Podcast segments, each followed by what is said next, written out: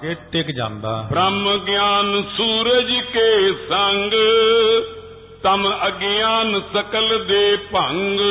ਬ੍ਰਹਮ ਗਿਆਨ ਦਾ ਸੂਰਜ ਚੜ ਗਿਆ ਮਾਨੋ ਜਦੋਂ ਆਤਮਾ ਵੱਲ ਨੂੰ ਮੁਖ ਹੋ ਗਿਆ ਤਾਂ ਉਹ ਅਗਿਆਨ ਦਾ ਜਿਹੜਾ ਹਨੇਰਾ ਸੀ ਉਹ ਸਾਰਾ ਹੀ ਨਾਸ ਹੋ ਗਿਆ। ਉੱਥੇ ਜਾ ਕੇ ਹੈ ਸ਼ਲੋਕ ਗਿਆਨ ਅੰਜਨ ਗੁਰ ਦੀਆਂ ਗਿਆਨ ਅੰਧੇਰ ਬਿਨਾਸ਼।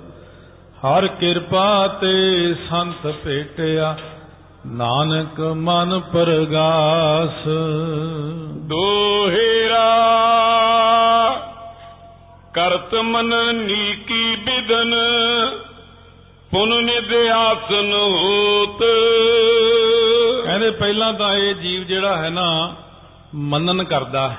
ਮੰਨਨ ਆਪਾਂ ਪਿੱਛੇ ਸੁਣਿਆ ਹੀ ਸੀਗਾ ਕਿ ਕਿਹਨੂੰ ਕਿਹਾ ਮੰਨਨ ਜਦੋਂ 6 ਚੀਜ਼ਾਂ ਜਿਹੜੀਆਂ ਨੇ, ਤਿੰਨ ਸਰੀਰ ਤੇ ਤਿੰਨੇ ਜਾਗਰਤ, ਸੁਪਨ, ਸੁਖ ਉਪਤ ਅਵਸਥਾ, ਇਹਨਾਂ ਛਿਆਂ ਨੂੰ ਜਦੋਂ ਝੂਠਾ ਮੰਨ ਕੇ ਸਤਵਾਂ ਜੋ ਆਤਮਾ ਹੈ, ਉਹਦੇ ਵਿੱਚ ਜਦ ਮਨ ਟਿਕਦਾ ਹੈ, ਉਹਨੂੰ ਸੱਚੀ ਮੰਨਦਾ ਹੈ, ਉਹਨੂੰ ਮੰਨਣ ਕਹਿੰਦੇ ਨੇ। ਮੰਨਣ ਤੋਂ ਬਾਅਦ ਨਧਿਆਸਣ ਦੀ ਵਾਰੀ ਆਉਂਦੀ ਹੈ।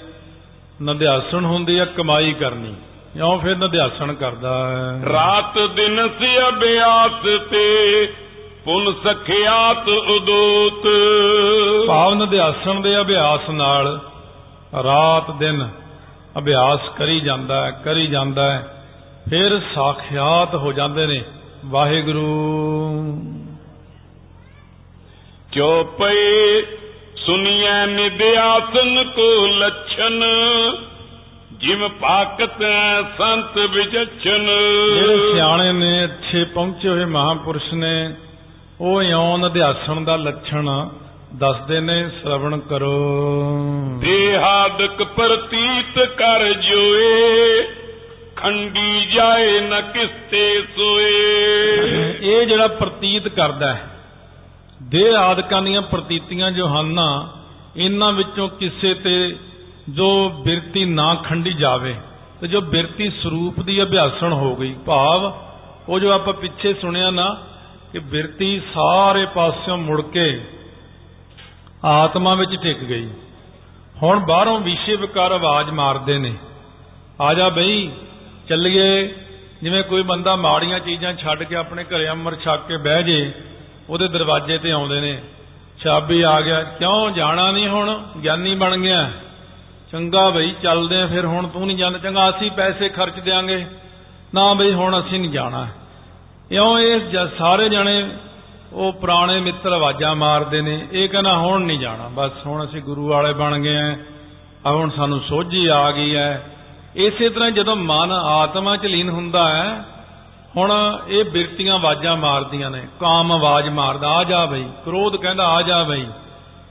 ਕਿਸੇ ਤੋਂ ਨਹੀਂ ਟੁੱਟਦੀ ਇਹ ਬਿਰਤੀ, ਕਿਉਂਕਿ ਇੰਨਾ ਆਨੰਦ ਬਣ ਜਾਂਦਾ ਹੈ। ਕਾਮ, ਕ੍ਰੋਧ, ਲੋਭ, ਮੋਹ, ਹੰਕਾਰ ਨੂੰ ਹੁਣ ਕਹਿੰਦਾ, ਜਾਓ ਬਈ ਹੁਣ। ਸਭ ਚਲੇ ਜਾਓ ਹੁਣ ਤੁਹਾਡੀ ਲੋੜ ਨਹੀਂ ਹੈ। ਇਸਾ ਮਨ ਇੱਕ ਜਗ੍ਹਾ ਦੇ ਉੱਤੇ ਟਿਕ ਜਾਂਦਾ ਹੈ। ਬ੍ਰਿਤੀ ਸਰੂਪ ਅਭਿਆਸ ਭਏ ਬ੍ਰਿਤੀ ਸਰੂਪ ਅਭਿਆਸਨ ਭਏ ਕਿਸਤੇ ਨਸ਼ਟ ਹੋਤ ਨ ਜੋਏ। ਹੁਣ ਬਿਰਤੀ ਕਿਉਂਕਿ ਸਰੂਪ ਦੀ ਅਭਿਆਸਣ ਹੋ ਗਈ। ਇਹ ਕਿਸੇ ਚੀਜ਼ ਤੋਂ ਨਸ਼ਟ ਨਹੀਂ ਹੁੰਦੀ। ਸਰੂਪ ਮਨ ਤੂੰ ਜੋਤ ਸਰੂਪ ਹੈ ਆਪਣਾ ਮੂਲ ਪਛਾਣ। ਮਨ ਹਰ ਜੀ ਤੇਰੇ ਨਾਲ ਹੈ। ਗੁਰਮਤੀ ਰੰਗ ਮਾਣ। ਵਾਹਿਗੁਰੂ ਨਾਲ ਹਨ ਤੇਰੇ ਮਨ ਤੂੰ ਆਨੰਦ ਮਾਣ।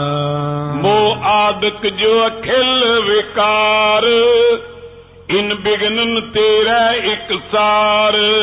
ਉਹ ਆਦਿਕ ਲੈ ਕੇ ਕਾਮ ਕਰੋ ਲੋ ਮੋਹ ਹੰਕਾਰ ਦਿੰਦਾ ਚੁਗਲੀ ਬਦੀ ਵਕੀਲੀ ਸ਼ਬਦ ਸਪਰਸ਼ ਰਸ ਰੂਪ ਗੰਧ ਸਾਰੀਆਂ ਚੀਜ਼ਾਂ ਜਿਹੜੇ ਵਿਕਾਰ ਨੇ ਇਹਨਾਂ ਸਾਰਿਆਂ ਬਿਗਨਾਂ ਤੋਂ ਮਨ ਇੱਕ ਪਾਸੇ ਹੋ ਕੇ ਆਤਮਕ ਅਭਿਆਸੀ ਹੋ ਕੇ ਇੱਕ ਰਸ ਟਿਕਿਆ ਰਹਿੰਦਾ ਹੈ। ਇਹਨਾਂ ਚੀਜ਼ਾਂ ਦਾ ਉਹਦੇ ਉੱਤੇ ਜਿਹੜਾ ਕਿਸੇ ਪ੍ਰਕਾਰ ਦਾ ਅਸਰ ਨਹੀਂ ਪੈਂਦਾ। ਫਿਰ ਪਰਖਾਂ ਵੀ ਹੁੰਦੀਆਂ ਨੇ। ਜਿਹੜੇ ਨੇ ਅਭਿਆਸੀ, ਇਹਨਾਂ ਦੀਆਂ ਪਰਖਾਂ ਹੁੰਦੀਆਂ ਨੇ। ਪਹਿਲਾਂ ਤਾਂ ਦੁਨਿਆਵੀ ਤੌਰ ਤੇ ਪਰਖਾਂ ਲੈਂਦੇ ਮਹਾਰਾਜ। ਵੱਧ ਤੋਂ ਵੱਧ ਪੈਸਾ ਦਿੰਦੇ ਨੇ, ਵੱਧ ਤੋਂ ਵੱਧ ਵਿਕਾਰੀ ਲੋਕ ਮਿਲਦੇ ਨੇ। ਫਿਰ ਐਵੇਂ ਹੀ ਮਿਲੀ ਜਾਣਗੇ ਸਾਰਾ ਕੁਝ ਜਦੋਂ ਦੇਖਦੇ ਇੱਥੇ ਡੋਲਦਾ ਨਹੀਂ ਫਿਰ ਦਿਵ ਸਰੂਪਾਂ ਦੇ ਵਿੱਚ ਹੋਰ ਹੀ ਚੀਜ਼ਾਂ ਆਉਣ ਲੱਗ ਜਾਂਦੀਆਂ ਨੇ। ਫਿਰ ਉਹ ਤੰਗ ਕਰਦੀਆਂ ਆ ਕੇ ਵੀ ਡੋਲ ਜੇ ਡੋਲ ਜੇ, ਨਹੀਂ ਡੋਲਦਾ। ਸਾਰੇ ਜਾਣੇ ਆਉਂਦੇ ਨੇ ਬਾਰੀ-ਬਾਰੀ। ਸ਼ਿਵ ਜੀ ਕਹਿੰਦੇ, ਆ ਬਈ, ਤੈਨੂੰ ਲੈ ਚੱਲੀਏ ਸ਼ਿਵ ਲੋਕ। ਬ੍ਰਹਮਾ ਕਹਿੰਦਾ, ਆ ਤੈਨੂੰ ਲੈ ਚੱਲਾਂ ਬ੍ਰਹਮ ਲੋਕ। ਵਿਸ਼ਨੂੰ ਕਹਿੰਦੇ, ਆ ਤੈਨੂੰ ਲੈ ਚੱਲੀਏ ਵਿਸ਼ਨ ਲੋਕ। ਰਿੱਧੀਆਂ ਸਿੰਨੀ ਕਹਿੰਦੀਆਂ, ਆ ਬਈ ਸਾਡੇ ਕੋਲ। ਲక్ష్ਮੀ ਕਹਿੰਦੀ, ਆ ਮੇਰੇ ਵੱਲ। ਉਹ ਸਭ ਚੀਜ਼ਾਂ ਖਿੱਚਦੀਆਂ ਨੇ। ਚੰਗੇ ਬੰਦੇ ਨੂੰ ਸਾਰੇ ਹੀ ਖਿੱਚਦੇ ਹੁੰਦੇ ਨੇ। ਫਿਰ ਕਈ ਪ੍ਰਕਾਰ ਦੀ ਮਾਇਆ ਵਰਤਦੀ ਆ ਉੱਥੇ, ਜਿਹੜੀ ਸਾਰਿਆਂ ਨੂੰ ਦੱਸਣ ਯੋਗ ਵੀ ਨਹੀਂ ਹੈ। ਕਿਉਂ? ਫਿਰ ਪਹਿਲਾਂ ਹੀ ਤੁਸੀਂ ਹੋਰ ਤਰ੍ਹਾਂ ਦੀ ਬਿਰਤੀ ਬਣਾ ਲੈਣੀ। ਜਾਂ ਮਨ ਡੋਲ ਜਾਂਦਾ ਜਾਂ ਡਰ ਜਾਂਦਾ। ਇਸ ਤਰ੍ਹਾਂ ਸਾਰੇ ਜਾਣੇ ਜ਼ੋਰ ਲਾ ਹਟਦੇ ਨੇ ਉਹ ਬੰਦੇ ਨੂੰ। ਨਾ, ਉਹ ਕਹਿੰਦਾ, ਮੈਂ ਨਹੀਂ ਕੁਝ ਚਾਹੁੰਦਾ। ਉਦੋਂ ਉਹ ਕਹਿੰਦਾ, ਰਾਜ ਨਾ ਚਾਹੋ, ਮੁਕਤ ਨਾ ਚਾਹੋ। ਮਨ ਪ੍ਰੀਤ ਚਰਨ ਕਮਲਾਰੇ ਉਹ ਕਹਿੰਦਾ ਮੈਂ ਨਹੀਂ ਤੁਹਾਡੇ ਜਾਣਾ ਬਈ ਤੁਸੀਂ ਤਾਂ ਨਾਸਵੰਤ ਹੋ। ਮੈਂ ਸਿਰਫ ਇੱਕ ਬ੍ਰਹਮ ਵੱਲ ਜਾ ਰਿਹਾ ਹਾਂ। ਮੈਂ ਰਸਤੇ ਵਿੱਚ ਕਿਸੇ ਚੀਜ਼ ਨੂੰ ਨਾ ਦੇਖਣਾ ਨਾ ਸੁਣਨਾ ਨਾ ਉਹਦੇ ਵਿੱਚ ਲੀਨ ਹੋਣਾ। ਮੈਂ ਸਿਰਫ ਇੱਕ ਬ੍ਰਹਮ ਲੀਨਤਾ ਚਾਹੁੰਦਾ ਹਾਂ। ਸਤ ਸੰਤੋਖ ਆਦ ਗੁਣ ਪਾਏ ਬ੍ਰਹਮ ਵਿਖੈ ਬ੍ਰਿਤੀ ਲਾਗਤ ਜਾਏ। ਜਦੋਂ ਇਹ ਸਤ ਸੰਤੋਖ ਆਦਿਕ ਗੁਣਾਂ ਦੀ ਪ੍ਰਾਪਤੀ ਕਰਦਾ ਹੈ ਕਿਉਂਕਿ ਬ੍ਰਹਮ ਦੇ ਗੁਣ ਨੇ ਸਾਰੇ। ਸਤ ਸੰਤੋਖ ਦਇਆ ਧਰਮ ਵਿਚਾਰ। ਇਹ ਜਿੰਨੇ ਵੀ ਚੰਗੇ ਚੰਗੇ ਗੁਣ ਗੁਰਬਾਣੀ ਅੰਦਰ ਮਹਾਰਾਜ ਨੇ ਕਹੇ ਨੇ, ਇਹ ਬ੍ਰਹਮ ਦੇ ਗੁਣ ਨੇ। ਇਸ ਕਰਕੇ ਬ੍ਰਹਮ ਸਰੂਪ ਹੋ ਜਾਂਦਾ ਜੀਵ। ਇਹਨਾਂ ਗੁਣਾਂ ਨੂੰ ਪਾ ਕੇ ਬ੍ਰਹਮ ਦੇ ਵਿੱਚ ਬਿਰਤੀ ਬਿਲਕੁਲ ਜਾ ਕੇ ਟਿਕ ਜਾਂਦੀ ਹੈ। ਕੋਈ ਇਹਦੀ ਬਿਰਤੀ ਨੂੰ ਹਿਲਾ ਨਹੀਂ ਸਕਦਾ। ਜਿੰਨਾ ਮਰਜ਼ੀ ਜ਼ੋਰ ਲਾ ਲਿਆ, ਸਹਿਬਜ਼ਾਦਿਆਂ ਨੂੰ ਜ਼ੋਰ ਲਾ ਲਿਆ ਆ ਲੈ ਲਓ ਇੰਨੇ ਮਾਇਆ ਦੇ ਢੇਰ, ਤੁਹਾਨੂੰ ਰਾਜ ਗੱਦੀਆਂ ਦੇ ਦੇਾਂਗੇ ਤੁਹਾਨੂੰ ਸੂਬੇ ਬਣਾ ਦੇਾਂਗੇ ਉਹ ਕਹਿੰਦੇ, ਅਸੀਂ ਥੁੱਕਦੇ ਨਹੀਂ ਤੁਹਾਡੇ ਇਹਦੇ ਤੇ। ਕਿਉਂਕਿ ਬ੍ਰਹਮ ਗਿਆਨੀ ਸੀ, ਚਾਰੇ ਸਹਿਬਜ਼ਾਦੇ। ਸੋ ਇਸ ਕਰਕੇ ਬਾਬਾ ਜੁਝਾਰ ਸਿੰਘ ਜੀ ਦਾ ਬਣਾ ਰਹੇ ਨੇ। ਜਨਮ ਦਿਨ ਅੱਜ ਚਮਕੌਰ ਸਾਹਿਬ ਸੰਗਤਾਂ ਪਹੁੰਚ ਗਈਆਂ ਹੋਣੀਆਂ ਉੱਥੇ ਜਾਂ ਜਾਣਗੇ। ਇਸ ਕਰ ਸਤਿਗੁਰੂ ਮਹਾਰਾਜ ਸੱਚੇ ਪਾਤਸ਼ਾਹ ਦੇ ਪਿਆਰੇ ਭਾਈ ਮਤੀ ਦਾਸ ਨੂੰ ਬੜਾ ਜ਼ੋਰ ਲਾਇਆ। ਭਾਈ ਦਿਆਲਾ ਜੀ ਨੂੰ, ਭਾਈ ਸਤੀ ਰਾਮ ਨੂੰ, ਨੌਵੇਂ ਪਾਤਸ਼ਾਹ ਨੂੰ ਕਹਿੰਦੇ, ਤੁਹਾਨੂੰ ਸਾਰੇ ਤੁਰਕ ਮੰਨਣਗੇ। ਮੱਥਾ ਅਸੀਂ ਸਾਰੇ ਟੇਕਾਂਗੇ। ਤੁਹਾਨੂੰ ਅਸੀਂ ਬਹੁਤ ਵੱਡੇ ਬਣਾ ਦੇਾਂਗੇ ਰੰਗਜੀਤ ਕਹਿੰਦਾ, ਮੇਰੇ ਨਾਲੋਂ ਵੀ 2 ਫੁੱਟ ਉੱਚੀ ਗੱਦੀ ਤੁਹਾਡੀ ਲੱਗ ਜਾਊਗੀ। ਪੂਰੇ ਤੁਰਕ ਮੰਨਣਗੇ ਤੁਹਾਡੇ ਮੂਹਰੇ ਹੀਰਿਆਂ ਮੋਤੀਆਂ ਦੇ ਮੱਥੇ ਟਿਕਣਗੇ। ਮਹਾਰਾਜ ਕਹਿੰਦੇ, ਅਸੀਂ ਲੱਤ ਵੀ ਨਹੀਂ ਮਾਰਦੇ ਹਾਂ ਜੀ ਇਹਨੂੰ।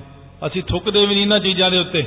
ਮਹਾਰਾਜ ਦਸਵੇਂ ਪਾਤਸ਼ਾਹ ਨੂੰ ਕਹਿੰਦਾ, ਆ ਕਰਕੇ ਕੋਈ ਸਿੰਘ ਚਲਦੀ ਜੰਗ ਦੇ ਵਿੱਚ ਪਿੱਛੇ ਪ੍ਰਸੰਗ ਆਇਆ ਸੀ ਨਾ, ਅੱਗੇ ਸ਼ਾਇਦ ਅੱਗੇ ਚੱਲ ਕੇ ਆਵੇਗਾ। ਤੋ ਲਿਆ ਕੇ ਪਾਰਸ ਦੀ ਬੱਟੀ ਮਹਾਰਾਜ ਨੇ ਮੱਥਾ ਟੇਕੀ ਸੀ ਸਿੰਘ ਨੇ। ਥੋੜਾ ਜਿਹਾ ਹੈਂਕੜਬਾਜ਼ ਸੀ ਉਹ। ਮਹਾਰਾਜ, ਇਹ ਪਾਰਸ ਦੀ ਬੱਟੀ ਹੈ, ਜੇ ਤੁਹਾਡੇ ਕੋਲ ਮਾਇਆ ਦੀ ਕਮੀ ਹੈ, ਸੋਨੇ ਦੀ ਕਮੀ ਹੈ ਆ ਬੱਟੀ ਲੈ ਲਓ। ਤੇ ਬੱਟੀ ਲੈ ਲਓ ਤੇ ਇਹਦੇ ਨਾਲ ਸੋਨਾ ਹੀ ਸੋਨਾ ਬਣ ਜਾਵੇਗਾ। ਮਹਾਰਾਜ ਨੇ ਉਹ ਬੱਟੀ ਉੱਥੇ ਛੱਪੜ ਜੇ ਸੁੱਟ ਦਿੱਤੀ। ਬੜਾ ਗੁੱਸੇ 'ਚ ਹੋਇਆ, ਔਖਾ ਹੋਇਆ। ਤੁਸੀਂ ਏਡੀ ਮਹਿੰਗੀ ਚੀਜ਼, ਇੰਨੀ ਕੀਮਤੀ ਚੀਜ਼ ਤੁਹਾਨੂੰ ਦਿੱਤੀ ਸੀ। ਮਹਾਰਾਜ ਕਹਿੰਦੇ, ਆਪਣੀ ਕੱਢ ਲਿਆ ਜਾ ਕੇ। ਜਦੋਂ ਕੱਢਣ ਗਿਆ ਉੱਥੇ ਪਾਰਸ ਦੇ ਬੜੇ ਬੜੇ ਬੱਟੇ ਪਏ। ਉਹ ਦੇਖ ਕੇ ਮੁੜ ਆਇਆ ਮਹਾਰਾਜ, ਉੱਥੇ ਤਾਂ ਬਹੁਤ ਕੁਝ ਪਿਆ ਹੈ। ਮਹਾਰਾਜ ਕਹਿੰਦੇ, ਤੂੰ ਕੀ ਸੋਚਦਾ, ਪਾਰਸ ਦੀ ਬੱਟੀ ਸਾਡੇ ਕੋਲ ਨਹੀਂ ਹੈਗੀ? ਸਾਡੇ ਕੋਲ ਤਾਂ ਪਾਰਸ ਦੇ ਪਹਾੜ ਪਏ ਨੇ, ਪਹਾੜ। ਪਾਰਸੀ ਸਿੰਘਾਂ ਨੂੰ ਥੋੜਾ ਜਿਹਾ ਇਹਦੇ ਵਿੱਚ ਦੀ ਕੱਢਣਾ ਹੈ। ਜਿਵੇਂ ਗੰਨਾ ਘਲਾੜੀ ਚੋਂ ਕੱਢੀਦਾ ਨਾ, ਜਾਂ ਉਹ ਕੱਢ ਕੇ ਸੂਤਣਾ ਥੋੜਾ ਜਿਹਾ ਇਹਨਾਂ ਨੂੰ, ਇਹਨਾਂ ਦੇ ਵਿੱਚੋਂ ਵਿਸ਼ੇ ਵਿਕਾਰ ਹੋਰ ਚੀਜ਼ ਮਾੜੀ ਮੋਟੀ ਕੱਢ ਦੇਣੀ। ਜਾਂ ਉਹ ਸਤਿਗੁਰੂ ਮਹਾਰਾਜ ਨਾ ਸਾਂ ਪਸੰਦ ਕਰਨ ਇਹਨਾਂ ਚੀਜ਼ਾਂ ਨੂੰ, ਇਹੋ ਜਿਹੀ ਗੰਦਗੀ ਨੂੰ, ਨਾ ਆਪਣੇ ਖਾਲਸੇ ਨੂੰ ਗੰਦਗੀ 'ਚ ਡਿੱਗਣ ਦੇਣ। ਕਿਉਂਕਿ ਮਹਾਰਾਜ ਕਹਿੰਦੇ, ਜਾਂ ਕਾ ਸਤਿਗੁਰ ਪੂਰਾ। ਜਿਨ੍ਹਾਂ ਦੇ ਸਤਿਗੁਰੂ ਪੂਰੇ ਨੇ, ਉਹੀ ਮਨ ਨੂੰ ਜਿੱਤ ਸਕਦੇ ਨੇ। ਜਿਹਦਾ ਆਪਦਾ ਹੀ ਗੁਰੂ ਹਲੇ ਡਿੱਗਿਆ ਪਿਆ ਵਿਸ਼ਿਆਂ ਵਿਕਾਰਾਂ 'ਚ, ਉਹਨੇ ਗਾਹਾਂ ਆਪਣੇ ਚੇਲਿਆਂ ਨੂੰ ਕੀ ਤਾਰਨਾ? ਇਸ ਕਰਕੇ ਧੰਨ ਗੁਰੂ ਗ੍ਰੰਥ ਸਾਹਿਬ ਮਹਾਰਾਜ ਸੱਚੇ ਪਾਤਸ਼ਾਹ, ਜਿਸ ਪਾਸ ਬੈਠਿਆ ਸੋਹੀ ਹੈ, ਸਭਨਾਂ ਦਾ ਵਿਸਾਹੋ ਇਹ ਸਾਡੇ ਸਤਿਗੁਰੂ ਵਿਕਾਰਾਂ ਤੋਂ ਰਹਿਤ ਹਨ।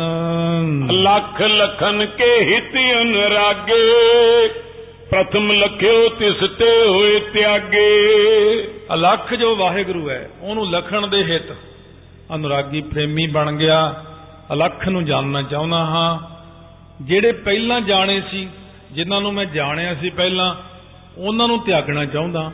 ਅੱਜ ਤੱਕ ਜੋ ਜਾਣਿਆ ਸੀ ਰੱਬਾ ਮੈਨੂੰ ਭੁੱਲ ਜੇ ਸਾਰਾ ਕੁਝ ਤੇ ਬ੍ਰਹਮ ਨੂੰ ਮੈਂ ਜਾਣਨਾ ਚਾਹੁੰਦਾ, ਇਸ ਕਰਕੇ ਇਸ ਤਰ੍ਹਾਂ ਦੀ ਅਰਦਾਸ ਕਰਦਾ ਸਤਿਗੁਰੂ ਜੀ ਦੇ ਅੱਗੇ हे ਮਹਾਰਾਜ, ਸਭੇ ਗੱਲਾਂ ਵਿਸਰਨ, ਇੱਕੋ ਵਿਸਰ ਨਾ ਜਾਓ। ਧੰਦਾ ਸਭ ਜਲਾਇਕ ਹੈ, ਇੱਕਾ ਆਸ ਕਬਾਓ ਇਹ ਸਾਰੀਆਂ ਮੈਨੂੰ ਭੁੱਲ ਜਾਣ ਗੱਲਾਂ, ਸਭ ਕੁਝ ਭੁੱਲ ਜਾਵੇ, ਇਸੇ ਕਰਕੇ ਆਪਾਂ ਕਹਿੰਦੇ ਆ ਵਿਸਰ ਨਾਹੀ ਦਾਤਾਰ ਆਪਣਾ ਨਾਮ ਦੇ ਇਸੇ ਕਰਕੇ ਕਹਿੰਦੇ ਬਿਨ ਤੁਧ ਹੋਰ ਜੇ ਮੰਗਣਾ ਸਿਰ ਦੁੱਖਾਂ ਕੈ ਦੁੱਖ ਦੇ ਨਾਮ ਸੰਤੋਖੀਆ ਉਤਰੈ ਮਨ ਕੀ ਭੁੱਖ। ਇਹ ਬੈਰਾਗੀ ਪੁਰਸ਼ ਹੀ ਕਹਿ ਸਕਦਾ ਹੈ। ਕਾਰਨ ਕਾਰਜ ਇਕਤਾ ਕਰਨੀ ਜਲ ਤਰੰਗ ਕੀ ਰੀਤੀ ਬਰਨੀ। ਕਾਰਨ ਕੌਣ ਹੈ ਤੇ ਕਾਰਜ ਕੌਣ ਹੈ? ਕਾਰਨ ਹੈ ਸਮੁੰਦਰ ਕਾਰਜ ਹੈ ਲਹਿਰਾਂ। ਇਸੇ ਤਰ੍ਹਾਂ ਕਾਰਨ ਹੈ ਬ੍ਰਹਮ ਤੇ ਕਾਰਜ ਹੈ ਸੰਸਾਰ। ਕਾਰਨ ਤੇ ਕਾਰਜ ਇਕਤਾ ਕਰਨੀ। ਬ੍ਰਹਮ ਦੀ ਤੇ ਸੰਸਾਰ ਦੀ ਏਕਤਾ ਜਾਣਨੀ ਕਿ ਇਹ ਵਿਸ ਸੰਸਾਰ ਤੁਮ ਦੇਖਦੇ। ਇਹੋ ਹਰ ਕਾ ਰੂਪ ਹੈ, ਹਰ ਰੂਪ ਨਦਰੀ ਆਇਆ। ਇਉਂ ਜਿਵੇਂ ਪਾਣੀ 'ਚ ਤਰੰਗਾਂ ਉੱਠਦੀਆਂ ਨੇ, ਤਰੰਗਾਂ ਵੀ ਤਾਂ ਪਾਣੀ ਹੋਈਆਂ, ਕਹਿਣ ਨੂੰ ਤਰੰਗਾਂ ਨੇ। ਹੈ ਤਾਂ ਸਮੁੰਦਰ ਰੂਪ ਹੀ ਆ ਉਹ। ਇਸੇ ਤਰ੍ਹਾਂ ਹੀ ਬ੍ਰਹਮ ਬ੍ਰਹਮ ਦੇ ਵਿੱਚੋਂ ਉੱਠੀਆਂ ਇਹ ਲਹਿਰਾਂ, ਜੀਵ ਰੂਪੀ ਲਹਿਰਾਂ। 84 ਲੱਖ ਜੂਨ, ਹੈ ਤਾਂ ਇਹ ਬ੍ਰਹਮ ਹੀ ਹੈ।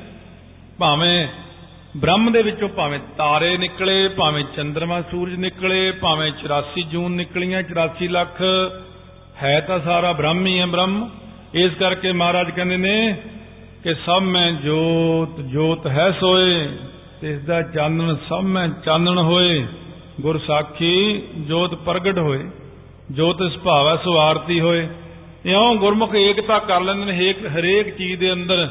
ਕਿ ਕਾਰਨ ਅਤੇ ਕਾਰਜ ਇੱਕੋ ਹੀ ਰੂਪ ਹੈ ਦੋਨਾਂ ਵਿੱਚ ਹੀ ਬ੍ਰਹਮ ਹੈ। ਆਦ ਉਕਾਰ ਬਰਨ ਜੇ ਨਾਨਾ ਮਸੂ ਬਿਨਾ ਨਹੀਂ ਕੁਛ ਆਨਾ। ਇਹ ਸਾਰਿਆਂ ਨਾਲੋਂ ਉੱਪਰਲੀ ਅਵਸਥਾ ਆ ਗਈ ਹੁਣ।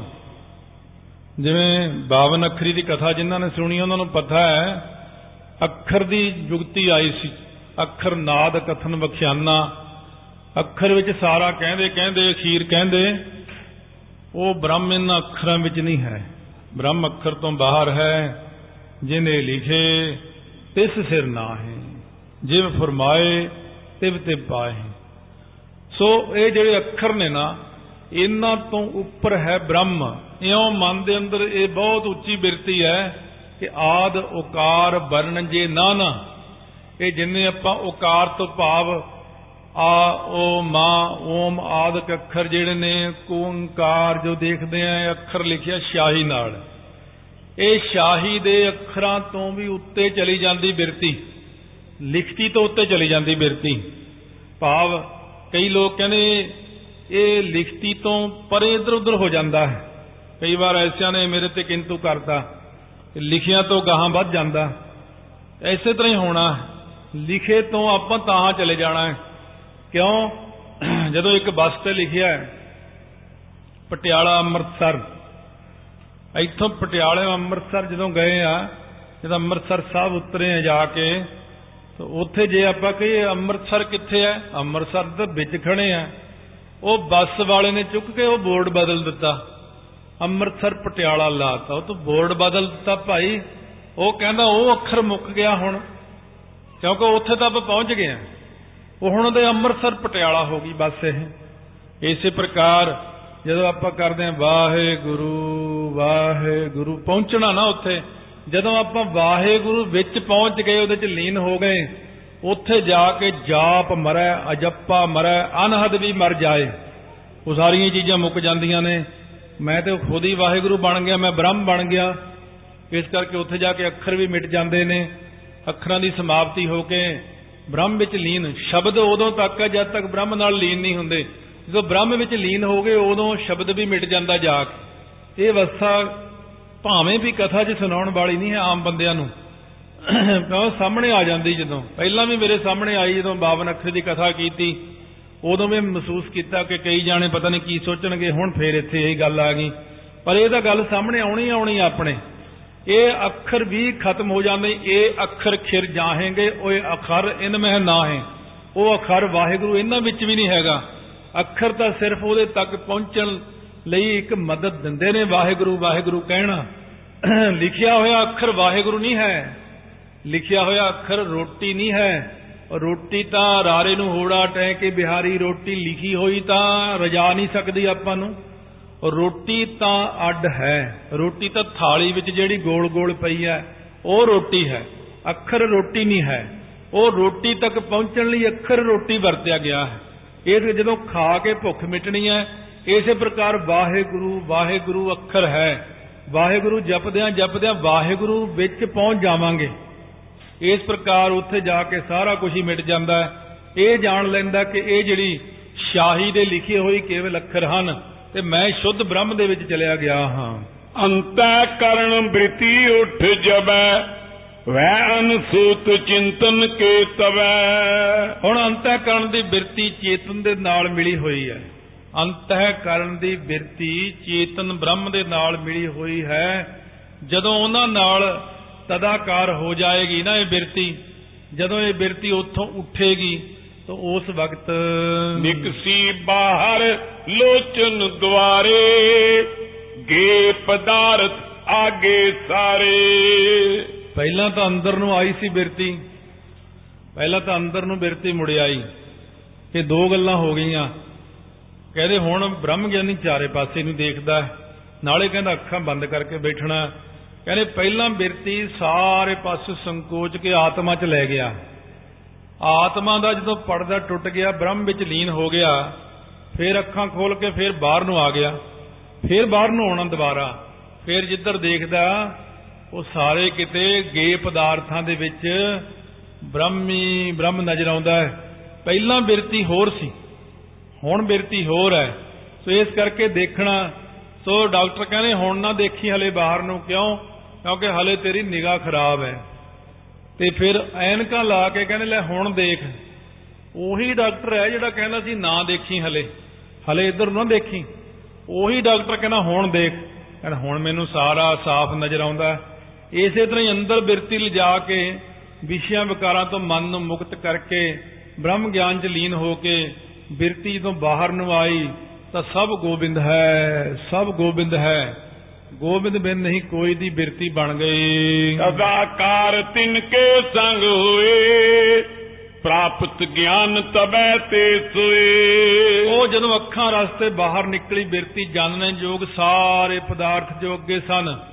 ਜਿਨ੍ਹਾਂ ਨਾਲ ਤਦਾਕਾਰ ਬਿਰਤੀ ਹੋ ਜਾਂਦੀ ਹੈ ਤਦੋਂ ਉਸ ਬਿਰਤੀ ਦਾ ਜਿਹੜਾ ਗੇ ਦਾ ਗਿਆਨ ਹੈ ਨਾ ਉਸ ਬਿਰਤੀ ਨੂੰ ਪ੍ਰਾਪਤ ਹੋ ਜਾਂਦਾ ਹੈ। ਉਹ ਗੇ ਦੇ ਗਿਆਨ ਵਿੱਚ ਚਲੀ ਜਾਂਦੀ ਹੈ। ਆਪਾਂ ਪਹਿਲਾਂ ਵੀ ਸੁਣਿਆ ਸੀ ਨਾ, ਗਿਆਤਾ, ਗਿਆਨ, ਗੇ, ਧਿਆਤਾ, ਧਿਆਨ ਤੇ ਇਹਨੂੰ ਤ੍ਰਿਪੁਟੀ ਕਹਿੰਦੇ ਨੇ। ਇਹ ਸਾਵਿਕਲਪ ਸਮਾਧੀ ਵਿੱਚ ਆਈ ਸੀ। ਨਿਰਵਿਕਲਪ ਵਿੱਚ ਚੱਲੇ ਆ ਹੁਣ ਆਪਾਂ। ਭਾਵੇਂ ਵੀ ਆਪਣੀ ਵਿਵਸਥਾ ਉੱਥੇ ਤੱਕ ਨਹੀਂ ਹੈ, ਪਰ ਸੁਣ ਸੁਣ ਕੇ ਤਾਂ ਆਨੰਦ ਮਾਣ ਸਕਦੇ ਆ ਬ੍ਰਿਤੀ ਅਵਛਿਨ, ਚਿਤ ਘਟ ਅਵਛਿਨ ਚਿਤ। ਦੋਨੋਂ ਕੇ ਅਵਰਨ ਸੰਘਾਰ ਕਿਤ। ਹੁਣ ਦੋਨਾਂ ਦਾ ਪਰਦਾ ਦੂਰ ਹੋ ਗਿਆ, ਬਿਰਤੀ ਨਾਲ ਮਿਲਿਆ ਹੋਇਆ ਚੇਤਨ ਤੇ ਘੜਾ, ਜਿਹੜਾ ਇਹ ਗੇ ਪਦਾਰਥ ਸਨ, ਇਹਦੇ ਨਾਲ ਮਿਲਿਆ ਹੋਇਆ ਜਿਹੜਾ ਸੀ ਇਹ। ਇਹ, ਇਹਦੇ ਵਿੱਚੋਂ ਅਵਰਨ ਜਿਹੜਾ ਸੀ, ਪਰਦਾ ਟੁੱਟ ਗਿਆ। ਕਿਵੇਂ? ਮੇਰੇ ਅੰਦਰ ਆਤਮਾ ਹੈ। ਵਿਚਕਾਰ ਕੀ ਚੀਜ਼ ਅੜਦੀ ਹੈ? ਮੇਰਾ ਸਰੀਰ। ਅਨਾਤਮਾ ਅੜਦਾ ਇਹਦੇ ਵਿੱਚ। ਅਤੇ ਪਰਲੇ ਪਾਸੇ ਬ੍ਰਹਮ ਹੈ। ਬ੍ਰਹਮ ਦੇ ਵਿਚਕਾਰ ਤੇ ਸਾਡੇ ਵਿਚਕਾਰ ਪਰਦਾ ਕਿਹੜਾ ਹੈ? ਇਹਨਾਂ ਇੰਦਰੀਆਂ ਦਾ, ਵਿਸ਼ਿਆਂ ਦਾ, ਸੰਸਾਰ ਦਾ, ਝੂਠ ਦਾ, ਮਾਇਆ ਦਾ। ਇਹ ਸਾਰਾ ਪਰਦਾ ਹੀ ਟੁੱਟ ਜਾਂਦਾ ਹੈ। ਜਦੋਂ ਆਪਣੀ ਬਿਰਤੀ ਚੇਤਨ, ਵੱਡੇ, ਛੋਟਾ ਚੇਤਨ, ਵੱਡੇ ਚੇਤਨ ਵਿੱਚ ਜਾ ਕੇ ਮਿਲਦਾ, ਭਾਵ ਆਤਮਾ ਜਦੋਂ ਪਰਮਾਤਮਾ ਵਿੱਚ ਲੀਨ ਹੁੰਦੀ ਹੈ, ਵਿਚਕਾਰੋਂ ਘੜਾ ਟੁੱਟ ਜਾਂਦਾ ਹੈ। ਜਿਵੇਂ ਪਾਣੀ ਦਾ ਭਰਿਆ ਹੋਇਆ ਘੜਾ ਸਮੁੰਦਰ ਵਿੱਚ ਲਿਜਾ ਕੇ ਰੱਖ ਕੇ ਉਤੋਂ ਜ਼ੋਰ ਨਾਲ ਡੰਡਾ ਮਾਰੀਏ, ਡੰਡਾ ਟੁੱਟ ਗਿਆ। ਸੋ ਘੜਾ ਟੁੱਟ ਗਿਆ। ਉਹ ਘੜੇ ਦੀਆਂ ਠੀਕਰੀਆਂ ਜਿਹੀਆਂ ਖਿਲਰ ਗਈਆਂ ਤੇ ਪਾਣੀ ਸੰਗ ਪਾਣੀ ਮਿਲ ਗਿਆ। ਘੜੇ ਦਾ ਪਾਣੀ ਸਮੁੰਦਰ ਨਾਲ ਲੀਨ ਹੋ ਗਿਆ। ਇਸੇ ਪ੍ਰਕਾਰ ਬ੍ਰਹਮ ਗਿਆਨੀ ਆਉਂ ਬਣਦਾ ਹੈ। ਜਦੋਂ ਆਪਣਾ ਸਾਰਾ ਕੁਝ ਹੀ ਤੋੜ ਦਿੱਤਾ ਉਹਨੇ, ਦੇਹ ਦੇ ਆਸ ਛੱਡ ਦਿੱਤਾ। ਆ ਸਾਰੀਆਂ ਚੀਜ਼ਾਂ ਛੱਡ ਦੇ ਜੋ ਪਿੱਛੇ ਕਿੰਨਾ ਲੈ ਕੇ ਆ ਚੱਲਿਆ ਪ੍ਰਕਰਨ ਸਾਰਾ ਕੁਝ ਇਹਨਾਂ ਸਾਰਿਆਂ ਚੋਂ ਨਿਕਲ ਕੇ ਉਹ ਬ੍ਰਹਮ ਦੇ ਵਿੱਚ ਲੀਨ ਹੋ ਜਾਂਦਾ ਹੈ। ਜਬ ਇਕਤਾ ਕੋ ਪ੍ਰਾਪਤ ਹੋਏ ਵਿਖੈ ਅਨੇਕ ਗਿਆਨ ਲੈ ਸੋਏ। ਜਦੋਂ ਇਕਤਾ ਨੂੰ ਪ੍ਰਾਪਤ ਹੋ ਜਾਂਦਾ ਨਾ ਉਦੋਂ ਸਾਰੇ ਵਿਸ਼ਿਆਂ ਦਾ ਗਿਆਨ ਹੋ ਜਾਂਦਾ ਹੈ ਜੀਵ ਨੂੰ। ਵਿਸ਼ਿਆਂ ਦਾ ਗਿਆਨ ਹੋਣ ਕਰਕੇ ਕਿਉਂਕਿ ਗਿਆਨ ਹੀ ਇੱਕ ਵੱਡੀ ਚੀਜ਼ ਹੈ। ਜਦੋਂ ਬੰਦੇ ਨੂੰ ਇਹ ਗਿਆਨ ਹੋ ਜਾਵੇ ਕਿ ਆਹ ਚੀਜ਼ ਤਾਂ ਬਹੁਤ ਹੀ ਮਾੜੀ ਹੈ। ਕੋਈ ਬੰਦਾ ਖਾਂਦਾ ਕੋਈ ਚੀਜ਼, ਪਹਿਲਾਂ ਉਹਨੂੰ ਗਿਆਨ ਨਹੀਂ। ਡਾਕਟਰਾਂ ਨੇ ਦੱਸਿਆ ਵੀ ਇਹ ਚੀਜ਼ ਤਾਂ ਤੈਨੂੰ ਮਾਰ ਦੇਵੇਗੀ, ਇਹ ਤਾਂ ਬਹੁਤ ਗੰਦੀ ਚੀਜ਼ ਹੈ। ਉਦੋਂ ਉਹ ਚੀਜ਼ ਦਾ ਗਿਆਨ ਹੋਣ ਕਰਕੇ ਚੀਜ਼ ਦਾ ਤਿਆਗ ਕਰ ਦਿੱਤਾ। ਇੱਥੇ ਜਾ ਕੇ ਸਾਰਿਆਂ ਵਿਸ਼ਿਆਂ ਦਾ ਗਿਆਨ ਹੋ ਜਾਂਦਾ ਜੀਵ ਨੂੰ। ਵਿਸ਼ਿਆਂ ਦਾ ਤਿਆਗ ਹੋ ਜਾਂਦਾ ਹੈ। ਬ੍ਰਹਮ ਦੇ ਨਾਲ ਲੀਨ ਹੋ ਜਾਂਦਾ ਹੈ। ਸਿਰ ਪੁੱਟੀ ਗਿਆਤਾ ਗੇਰੋ ਗਿਆਨ। ਮਿਲਿਓ ਬ੍ਰਹਮ ਸਰ ਬਿਖੈ ਸਮਾਨ। ਹੁਣ ਜਦੋਂ ਕਹਿੰਦੇ ਤ੍ਰਿਕੁਟ ਜਿਹੜੀ ਤ੍ਰਿਪੁਟੀ ਸੀ ਗਿਆਤਾ ਗੇ ਤੇ ਗਿਆਨ ਇਹ ਉਲਟ ਥੋੜਾ ਲਿਖਿਆ ਹੋਇਆ ਹੈ। ਇਸ ਪ੍ਰਕਾਰ ਗਿਆਤਾ ਗਿਆਨ ਗੇ। ਇਸ ਤਰ੍ਹਾਂ ਦੀ ਤਰਤੀਬ ਬਣਦੀ ਗਿਆਤਾ ਗਿਆਨ ਗੇ। ਇਹ ਤਿੰਨਾਂ ਦੇ ਵਿੱਚ ਹੁਣ ਬ੍ਰਹਮ ਨੂੰ ਦੇਖਣ ਲੱਗ ਜਾਂਦਾ ਉਹਦਾ ਪ੍ਰਮਾਣ ਅੱਗੇ ਜਾ ਕੇ ਸੁਣਾਉਣਗੇ। ਜਥਾ ਤਾਲ ਮੈਂ ਨੀਰ ਵਿਸਾਲਾ ਕੂਲ ਕੇ ਦਵਾਰਾ ਹੈ ਕਰ ਚਾਲਾ। ਜਿਵੇਂ ਕਹਿੰਦੇ ਇੱਕ ਬਹੁਤ ਭਰਿਆ ਹੋਇਆ ਤਾਲ ਹੈ ਪਾਣੀ ਦਾ। ਉਹਦੇ ਵਿੱਚੋਂ ਪਾਣੀ ਦੇ ਲਈ ਖੇਤ 'ਚ ਪਾਣੀ ਪਾਉਣਾ ਉਹਦੇ ਵਿੱਚ ਆਪਾਂ ਇੱਕ ਖਾਲੀ ਬਣਾ ਦਈਏ ਤੇ ਉਹ ਪਾਣੀ ਉਸ ਤਾਲ ਦੇ ਵਿੱਚੋਂ ਨਿਕਲ ਕੇ ਮੰਨ ਲਓ ਕਿ ਆਪਣੇ ਸਰੋਵਰ ਵਿੱਚ ਹੀ ਇਹ ਚੀਜ਼ ਹੈ ਬਿਲਕੁਲ ਪਾਣੀ ਨਹਿਰ ਵਿੱਚੋਂ ਆਉਂਦਾ। ਹੈ ਨਹਿਰ ਵਿੱਚੋਂ ਨਿਕਲ ਕੇ ਪਰਲੇ ਪਾਸੇ ਪਾਣੀ ਫਿਰ ਸੂਏ 'ਚ ਜਾ ਪੈਂਦਾ। ਹੈ ਤੇ ਸੂਏ ਦਾ ਪਾਣੀ ਜਾ ਕੇ ਕਿ ਖੇਤਾਂ 'ਚ ਪੈ ਜਾਂਦਾ। ਸੇਮ ਇੱਕੋ ਹੀ ਪ੍ਰਮਾਣ ਹੈ ਇਹ। ਇਸੇ ਪ੍ਰਕਾਰ ਕਹਿੰਦੇ ਜਦੋਂ ਇਹ ਸਰੋਵਰ ਦਾ ਪਾਣੀ ਨਿਕਲ ਕੇ ਸੂਏ ਦੇ ਵਿੱਚ ਪੈ ਗਿਆ ਤੇ ਉਹ ਮਿਲ ਕੇ ਚੱਲਿਆ ਅੱਗੇ, ਉਹ ਜਾ ਕੇ ਕਿੱਥੇ ਪਿਆ? ਕਿਆਰੀ ਰੂਪ ਬਨੇ ਸੋ ਜਾਏ। ਤੀਨੋਂ ਮੈਂ ਆਕਾਸ਼ ਏਕ ਭਾਏ। ਉਹ ਜਦੋਂ ਕਿਆਰੀ ਵਿੱਚ ਪਿਆ, ਖੇਤਾਂ ਵਿੱਚ ਇਹ ਪਾਣੀ ਪੈਂਦਾ ਹੈ, ਸੂਏ ਦਾ, ਤਾਂ ਕਹਿੰਦੇ ਸਰੋਵਰ ਦੇ ਵਿੱਚ ਖੜ ਕੇ ਦੇਖੋ ਬਾਹਰ, ਅਸਮਾਨ ਨਜ਼ਰ ਆਉਂਦਾ, ਸਰੋਵਰ ਵਿੱਚ ਅਸਮਾਨ ਨਜ਼ਰ ਆਉਂਦਾ ਹੈ। ਸੂਏ ਦੇ ਵਿੱਚ ਜਾ ਕੇ ਦੇਖੋ, ਅਸਮਾਨ ਨਜ਼ਰ ਆਉਂਦਾ ਆਉਂਦਾ ਬਈ। ਕਿਆਰੀ ਵਿੱਚ ਜਿੱਥੇ ਪਾਣੀ ਖੜਾ ਹੈ, ਉੱਥੇ ਸ- ਅਸਮਾਨ ਨਜ਼ਰ ਆਉਂਦਾ। ਕਹਿੰਦੇ ਹਾਂ, ਇਹਦੇ 'ਚ ਵੀ ਅਸਮਾਨ ਹੈ। ਕਹਿੰਦੇ ਉਹ ਉਸ ਬ੍ਰਹਮ ਗਿਆਨੀ ਨੂੰ ਪਤਾ ਲੱਗ ਜਾਂਦਾ ਤ੍ਰਿਪੁਟੀ ਵਿੱਚ, ਗਿਆਤਾ ਵਿੱਚ ਵੀ ਅਸਮਾਨ ਹੈ, ਬ੍ਰਹਮ ਹੈ, ਗਿਆਨ ਵਿੱਚ ਵੀ ਬ੍ਰਹਮ ਹੈ ਗੇ ਦੇ ਵਿੱਚ ਵੀ ਬ੍ਰਹਮ ਹੈ, ਮੇਰੇ ਵਿੱਚ ਵੀ ਬ੍ਰਹਮ ਹੈ, ਬ੍ਰਹਮ ਬ੍ਰਹਮ ਹੀ ਹੈ ਇਸ ਪ੍ਰਕਾਰ ਗਿਆਤਾ, ਗਿਆਨ ਗੇ ਤਿੰਨਾਂ ਵਿੱਚ ਉਹਨੂੰ ਬ੍ਰਹਮ ਹੀ ਬ੍ਰਹਮ ਨਜ਼ਰ ਆਉਣ ਲੱਗ ਜਾਂਦਾ ਹੈ। ਵਿਆਪਕ ਹੈ ਆਕਾਸ਼ ਕੀ ਨਿਆਏ ਸਭਨ ਪ੍ਰਕਾਸ਼ੈ ਸਭਨੀ ਥਾਏ। ਉਹ ਸਾਰਿਆਂ ਨੂੰ ਪ੍ਰਕਾਸ਼ ਦਾ ਸਾਰਿਆਂ ਥਾਵਾਂ ਦੇ ਉੱਤੇ ਤਾਲ, ਕੂਲ, ਕਿਆਰੀ ਮੈਂ ਨਭ ਹੈ, ਤਿਮ ਤ੍ਰਿਪੁਟੀ ਮੈਂ ਬ੍ਰਹਮ ਸੋ ਲਭ ਹੈ। ਵਿਆਪਕ ਹੈ ਅਕਸ਼ ਕੀ ਨਿਆਏ, ਸਭਨ ਪ੍ਰਕਾਸ਼ੈ ਸਭਨੀ ਥਾਏ। ਕਹਿੰਦੇ ਵਿਆਪਕ ਆਕਾਸ਼ ਦੀ ਨਿਆਈ ਬ੍ਰਹਮ ਨਜ਼ਰ ਆਉਣ ਲੱਗ ਜਾਂਦਾ ਹੈ। ਸਾਰਿਆਂ ਵਿੱਚ ਹੀ ਬ੍ਰਹਮ ਹੈ, ਸਾਰਿਆਂ ਵਿੱਚ ਹੀ ਬ੍ਰਹਮ ਹੈ। ਕਹਿੰਦੇ ਦੂਜਾ ਕੋਈ ਨਜ਼ਰ ਹੀ ਨਹੀਂ ਆਉਂਦਾ। ਇਸ ਤਰ੍ਹਾਂ ਦੀ ਬਿਰਤੀ ਜੀਵ ਦੀ ਬਣ ਜਾਂਦੀ ਹੈ। ਅੰਤੈ ਕਰਨ ਬ੍ਰਿਤੀ ਇਸ ਕੇਰ ਅਹੈ ਪ੍ਰਕਾਸ਼ਕ ਦੋਨ ਬੜੇ। ਇਹ ਅੰਤःਕਰਨ ਔਰ ਅੰਤःਕਰਨ ਦੀ ਬਿਰਤੀ ਜਿਹੜੀ ਹੈ ਨਾ ਦੋਹਾਂ ਦਾ ਪ੍ਰਕਾਸ਼ਕ ਬ੍ਰਹਮ ਜਿਹੜਾ ਹੈ ਇਹਨੂੰ ਜਾਣ ਲੈਂਦਾ ਕਿ ਅੰਤःਕਰਨ ਅਤੇ ਅੰਤःਕਰਨ ਦੀ ਬਿਰਤੀ ਦਾ ਪ੍ਰਕਾਸ਼ਕ ਵੀ ਬ੍ਰਹਮ ਹੀ ਹੈ। ਇਹਨੂੰ ਇਉਂ ਸਮਝ ਲੱਗ ਜਾਂਦੀ ਹੈ। ਅੰਗ ਬ੍ਰਿਤੀ ਆਦ ਬਿਨਾ ਕਿਸ ਕੋਏ ਨਾ। ਆਤਮ ਕੋ ਪ੍ਰਕਾਸ਼ ਸਿਧ ਹੋਏ ਨਾ।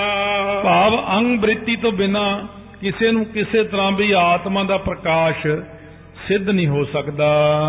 ਅੰਗ ਬ੍ਰਿਤੀ ਆਦ ਜੁਗਤ ਚਿਤ ਹੋਏ ਤਬੈ ਪ੍ਰਕਾਸ਼ ਹੋਤ ਹੈ ਸੋਏ। ਕਹਿੰਦੇ ਜਿਹੜਾ ਚਿੱਤ ਹੈ ਚੇਤਨ ਜਦ ਅਹੰ ਬ੍ਰਿਤੀ ਦੇ ਸਹਿਤ ਹੋਵੇ ਤਾਂ ਉਹਨੂੰ ਪ੍ਰਕਾਸ਼ ਹੋ ਜਾਂਦਾ। ਹੰਗ ਤਾਂ ਹੰਗ ਤਾਂ ਮਾੜੀ ਨਹੀਂ। ਪਰ ਹੰਗ ਤਾਂ ਉਦੋਂ ਮਾੜੀ ਆ ਜਦੋਂ ਆਪਾਂ ਸੰਸਾਰ ਅੰਦਰ ਰਹਿ ਕੇ ਹਉ ਹਉ ਕਰਦੇ ਆਂ। ਅਸ਼ੁੱਧ ਹੰਗਤਾ ਹੈ। ਹਉਮੈ ਦੀਰਘ ਰੋਗ ਹੈ दारू ਭੀ ਸਮਾਹੇ। ਇਹੀ ਹੰਗਤਾ ਇਸ ਪਾਸੇ ਦੇਖੋ ਕਿੰਨੀ ਚੰਗੀ ਗਿਣੀ ਹੈ।